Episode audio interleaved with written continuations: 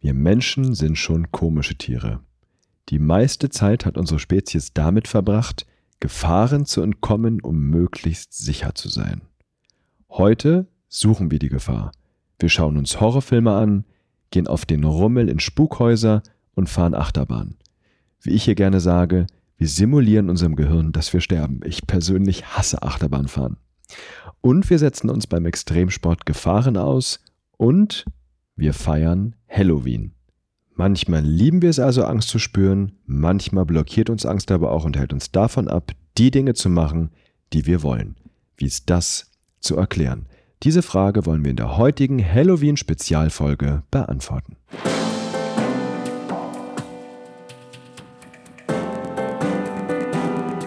Sehen, was Menschen nicht sagen. Der Körpersprache-Podcast von und mit Dirk W. Eilert. Warum suchen wir manchmal Angst und erfreuen uns sogar daran, während Angst auf der anderen Seite die Emotion in unserem Leben ist für die meisten Menschen die Emotion ist, die ihnen am meisten Angst macht? Diese Frage wollen wir heute ein bisschen genauer beleuchten aus gegebenen Anlass, denn heute Abend ist Halloween. Lass uns ganz kurz nochmal auf einen Punkt eingehen, nämlich dass Angst die Emotion ist, die uns am meisten Angst macht. Das ist mir ein ganz, ganz wichtiges Anliegen, weil bei Angst reagieren wir sehr stark körperlich. Unser Herz schlägt schneller, fängt manchmal sogar an zu rasen. Die Atmung beschleunigt sich. Das Blut zieht sich zwei Zentimeter nach innen zurück, weil die Kapillaren sich schließen. Deswegen werden zum Beispiel die Hände und Füße kalt, weil die nicht so dick sind.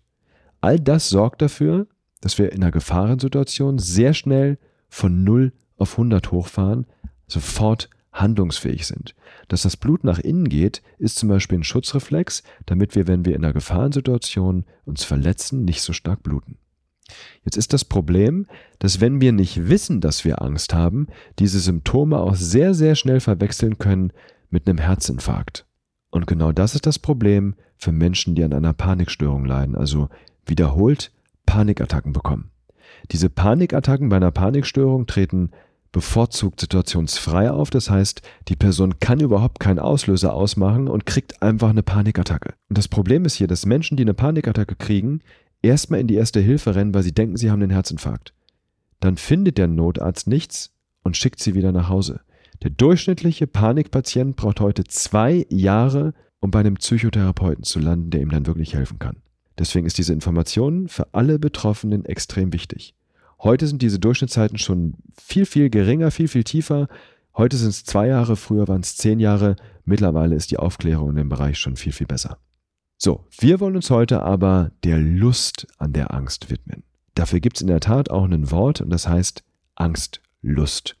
Angstlust bezeichnet die Erfahrung, dass wir manchmal sogar Spaß an Angst haben, wie zum Beispiel an Halloween oder auf einem Rummel, wenn wir Achterbahn fahren. Hier spielen zwei neurobiologische Systeme die Hauptrolle, einmal der Neurotransmitter Dopamin und auf der anderen Seite das Stresshormon Cortisol. Und die beiden wollen wir uns heute ein bisschen genauer anschauen, weil sie dir helfen, menschliches Verhalten noch tiefgreifender zu verstehen. Lass uns mit Dopamin anfangen. Der Neurotransmitter Dopamin treibt uns dazu an, neuen und aufregenden Dingen nachzugehen, nach neuem Aufregenden in unserem Leben zu suchen. Dopamin spielt die Schlüsselrolle bei den Primäremotionen Freude und Interesse. Je mehr uns zum Beispiel ein Ziel anzieht, desto aktiver sind die auf Dopamin reagierenden Gehirnareale. Also wenn du jetzt mal an ein bestimmtes Ziel in deinem Leben denkst, das kann ein bestimmtes Einkommen sein, das kann eine Beförderung sein, das kann vielleicht, ich sag mal, im Bereich Partnerschaft ein bestimmter Partner, eine bestimmte Partnerin sein, mit der du gern zusammen wärst. Das kann auch ein Urlaub sein, der vor dir liegt, auf den du dich freust. Und je mehr dich diese Ziele anziehen, wenn du daran denkst, desto aktiver ist das Belohnungszentrum in deinem Kopf und das sorgt eben dafür, dass Dopamin ausgeschüttet wird und Dopamin wiederum sorgt dafür, dass Motivation entsteht, dass du motiviert bist, auf dieses Ziel zuzusteuern, dass du auch Verhaltensweisen an den Tag legst, um dieses Ziel zu erreichen. Das heißt, Dopamin führt dazu, hat eine ganz wichtige Funktion, führt dazu, dass wir uns entwickeln, dass wir unsere Komfortzone verlassen. Aber Achtung, Dopamin hat auch Schattenseiten. Dopamin zum Beispiel führt zu risikoreichem Verhalten. Dopamin kann dazu führen, dass wir uns ja zu optimistisch verhalten, Gefahren zum Beispiel unterschätzen. Denk hier mal an die klassische Situation in einem Horrorfilm. Einer verlässt den Raum, kommt nicht wieder, jeder Zuschauer weiß, oh, oh, oh, da ist irgendwas Schlimmes passiert. Aber einer aus der Gruppe in dem Film wird jetzt sagen, oh, wo ist denn Max? Warte mal, ich gehe mal gucken. Nicht und wir gucken zu und denken, oh Gott, geh um Gottes Willen nicht. Und auch hier spielt Dopamin eine Rolle, weil die Neugierde dazu führt, dass die Person durch die Angst durchgeht und die Gefahren in dem Moment ausblendet. Spannend ist hier übrigens, dass wir bei risikoreichem Verhalten bei Menschen, die so Extremsportarten zum Beispiel machen, häufig von Adrenalin-Junkies sprechen. Neurobiologisch, ganz sauber betrachtet, ist das aber gar nicht richtig, weil Dopamin ist der Neurotransmitter, der uns dazu anregt, durch die Gefahr durchzugehen, um ein Ziel zu erreichen. Adrenalin ist eher dafür da, um uns die Energie zu geben, einer Gefahr zu entfliehen. Dopamin ist also der Lustteil der Angstlust. Das Stresshormon Cortisol ist der Angstteil. Und den wollen wir uns jetzt ein bisschen genauer anschauen. Cortisol könnten wir als Gegenspieler von Dopamin bezeichnen, weil Cortisol ist dafür zuständig, uns in unserer Komfortzone zu halten. Cortisol sorgt also dafür, dass wir Stabilität, Ordnung und Beständigkeit in unserem Leben haben. Es ist das Haupthormon hinter der Primäremotion Angst und sorgt dafür, dass wir Risiken vermeiden. Das heißt, Studien haben gezeigt, je höher das Stresshormon Cortisol ist, desto risikobewusster verhalten wir uns und desto mehr vermeiden wir Gefahren. Und wenn wir uns jetzt Angst noch mal ein bisschen genauer anschauen, jede Emotion hat einen sogenannten Emotionsdreiklang, so nenne ich das, der besteht aus Trigger, Funktion und Bedürfnis.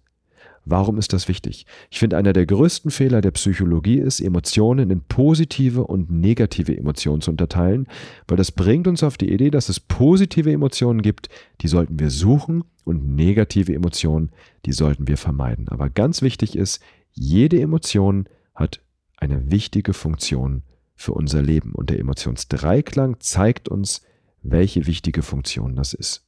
Schauen wir uns den Emotionsdreiklang für Angst ein bisschen genauer an. Der erste Punkt ist immer der Trigger, und zwar kulturübergreifend weltweit gleich. Der Trigger für Angst ist eine Bedrohung, eine empfundene Bedrohung, weil sie subjektiv ist, eine subjektiv empfundene Bedrohung des körperlichen oder psychischen Wohlbefindens. Früher in der Vergangenheit bei unseren Vorfahren war das häufig die körperliche Bedrohung, heute in der modernen Gesellschaft ist es eher die Bedrohung des psychischen Wohlbefindens. Wenn wir zum Beispiel mal an den Klassiker denken, Auftrittsangst, eine der meistverbreitetsten Ängste. Bei Auftrittsangst haben wir körperlich nichts zu befürchten. Es geht letztendlich nur um unser psychisches Wohlbefinden, was wir in dem Moment als bedroht empfinden. Das ist natürlich völlig subjektiv. Wenn jetzt eine Situation diesen Trigger beinhaltet, wird Angst ausgelöst und aktiviert die dazugehörige Funktion und die lautet bei Angst, den erwarteten Schaden zu reduzieren oder die Bedrohung komplett zu vermeiden. Das heißt, es wird Verhalten motiviert, Verhalten angeregt, das dafür sorgt, dass wir den Schaden reduzieren oder die Bedrohung vermeiden. Das nennen wir dann umgangssprachlich bei Auftrittsangst einen Blackout. Das heißt, unser Körper möchte eigentlich dafür sorgen, dass wir in dem Moment den Schaden reduzieren, die Bedrohung vermeiden. Und dann sagt unser Gehirn, unser limbisches System, unser Emotionszentrum in dem Moment, hey, Sag lieber nichts als irgendwas Falsches und das erleben wir dann als Blackout. Das ist natürlich alles andere als angenehm. Deswegen reden wir hier in dem Moment auch davon, dass die Emotion dysfunktional ist, also ihre eigentliche Funktion im positiven Sinne für uns nicht erfüllt. Ist die Angst aber funktional, haben wir zum Beispiel eine Prüfung vor uns, haben eine leichte Prüfungsangst, motiviert uns diese Prüfungsangst dazu, uns auf die Prüfung richtig vorzubereiten. Sie hilft uns also, den subjektiv erwarteten Schaden oder die Bedrohung, dass wir durchfallen, zu reduzieren und sorgt so dafür, dass wir das hinter der Angst stehende Bedürfnis erfüllen, erreichen, nämlich Sicherheit. Und genau das ist die Kompetenz, die in Angst liegt. Angst hilft uns in unserem Leben, das dahinterstehende Bedürfnis nach Sicherheit zu erfüllen. Angst spielt also eine ganz, ganz wichtige Rolle, genauso wie Freude und Interesse und ist nicht schlechter oder besser als jede andere Primäremotion. Apropos Angst, da fällt mir gerade eine kleine Anekdote aus meinem Leben ein. Ich war ja sechs Monate Beamter, das heißt, ich war sechs Monate lang verbeamtet, hatte also theoretisch einen Job bis an mein Lebensende sicher und habe dann für mich festgestellt, dass das nicht das ist, was mich erfüllt, dass es andere Dinge gibt, die ich in meinem Leben noch machen möchte, dass ich einfach auch andere Interessen habe. Ich habe mich deswegen damals entschlossen, das ist jetzt mittlerweile 18 Jahre her, einen Antrag auf Entlassung zu stellen. Und ich weiß noch, dass damals ganz viele in meiner Umgebung gesagt haben, boah, bist du wahnsinnig, du gibst so einen sicheren Job auf, du bist ja unheimlich mutig. Und ich habe eine sehr, sehr schöne Definition von Mut gehört, weil die meisten denken, dass jemand, der mutig ist, keine Angst hat. Aber Mut ist, wenn man handelt, obwohl man Angst hat. Und Angst kann in dem Moment durchaus ein wichtiger Ratgeber sein. Und was ich damals gespürt habe, war einmal Freude an die Möglichkeiten, an, wenn ich an Ziele gedacht habe, die ich habe, und Interesse an bestimmten Themen, mit denen ich mich gern beschäftigen wollte. Und auf der anderen Seite habe ich aber auch natürlich eine Angst gespürt, die dafür gesorgt hat, dass ich vorsichtig bin, dass ich nicht unüberlegt handle und mich einfach entlassen lasse, sondern dass ich mir einen Plan mache, was ich genau machen möchte, welche Schritte ich danach mache, um wirklich auch davon leben zu können.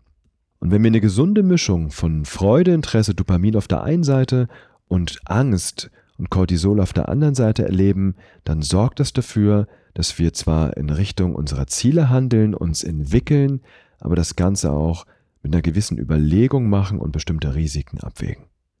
Das heißt, wir haben bei Angstlust einmal den Dopaminpart, der dafür sorgt, dass wir nach aufregenden Dingen suchen, dass wir Lust an der Angst haben und wir haben das Stresshormon Cortisol, was den Angstteil ausmacht. Und dann kommt natürlich noch in dem Moment des Nervenkitzels auch Adrenalin dazu. Das heißt, wir können aber sagen, Angstlust ist eine Mischemotion aus Freude und Angst. Das Interessante ist hier, dass die Forschung gezeigt hat, dass die Freude an der Angst nur so lange anhält, wie wir uns auch sicher fühlen. Das heißt, wir verspüren Angstlust so lange, wie wir uns freiwillig einer äußeren Gefahr aussetzen, wenn diese verbunden ist mit der zuversichtlichen Hoffnung, dass alles gut enden wird. Sicherheit spielt ja also eine ganz, ganz erhebliche Rolle, weil Sicherheit die Blanko-Ressource in unserem Leben ist. Jetzt stell dir mal vor, du sitzt vielleicht gerade im Auto, hörst, hörst mir zu, du sitzt vielleicht gerade zu Hause auf dem Sofa oder irgendwo anders, gehst vielleicht auch gerade joggen. Jetzt stell dir mal vor, in deiner Umgebung würde es wimmeln von Vogelspinnen. Wenn du Spinnenangst hast, mach das bitte nicht. Äh, ansonsten stellst du dir kurz vor, da würdest du wahrscheinlich nicht wirklich entspannt dem Podcast zuhören können. Aus einem ganz einfachen Grund, Sicherheit ist die Blanko-Ressource für uns im Leben. Wenn wir uns nicht sicher fühlen, dann können wir uns nicht entwickeln, dann bleiben wir in unserer Komfortzone. Die Angstlust nutzen wir zum Beispiel auch bei Kindern, wenn wir ihnen Märchen vorlesen, gruselige Märchen, denkt mal zum Beispiel an Hänsel und Gretel, das ist nun wirklich nicht lustig, das Märchen, da kann man schon Angst kriegen. Ähm, aber wir erzählen das unseren Kindern, damit sie lernen, mit Angst umzugehen. Und hier kommen genau diese beiden Punkte zusammen. Wir haben einen sicheren Rahmen, lesen unseren Kindern dieses Märchen vor und damit lernen sie in einem geschützten Raum, in einem geschützten Rahmen mit ihrer eigenen Angst umzugehen. Angstlust hilft uns übrigens auch, aus der Alltagsroutine auszubrechen. Wir durchbrechen mal die Mauern unserer Komfortzone und machen einfach mal irgendwas Neues. Und Angstlust spielt natürlich auch eine Rolle dabei, Mut zu entwickeln, weil wir haben gesagt, Mut ist, wenn wir trotz Angst handeln und Dopamin ist genau der Aspekt, der uns hilft, durch die Angst durchzugehen. Halten wir also fest, in der Angstlust steckt die Dynamik zwischen dem Neurotransmitter Dopamin und dem Stresshormon Cortisol. Wenn das Dopamin überwiegt, haben wir Lust, die Gefahr zu suchen und zu überwinden. Und so kannst du diese Erkenntnis in deinem Leben direkt nutzen. Wenn du das nächste Mal Angst spürst, die dich blockiert, zum Beispiel wenn du eine Rede halten willst und du merkst, die Angst ist zu groß, dann frag dich, was kann ich tun, um mein Gefühl von Sicherheit zu erhöhen? Das sind manchmal Kleinigkeiten, wie zum Beispiel, dass du die Rede nochmal durchgehst, dass du dir vielleicht den Raum anguckst, in dem du die Rede hältst, vielleicht einen kleinen Glücksbringer mitbringst. Egal was es ist, wenn dein Gefühl von Sicherheit steigt, sinkt auch das Cortisol, ein anderer Neurotransmitter Acetylcholin, das ist der Gegenspieler von Dopamin, steigt an, sorgt dafür, dass du dich mehr entspannst und so das Dopamin frei arbeiten kann und dich durch die Angst zu deinem Ziel trägt. Das heißt, wenn es dir gelingt, dein Gefühl von Sicherheit zu steigern, reduziert es deine Angst, erhöht auch deine Freude auf der anderen Seite und lässt dich handlungsfähig bleiben. Die Angst wird also händelbar und macht dich sogar noch leistungsfähiger in dem Moment. In diesem Sinne wünsche ich dir heute Abend ein gruselig sicheres Halloween-Erlebnis.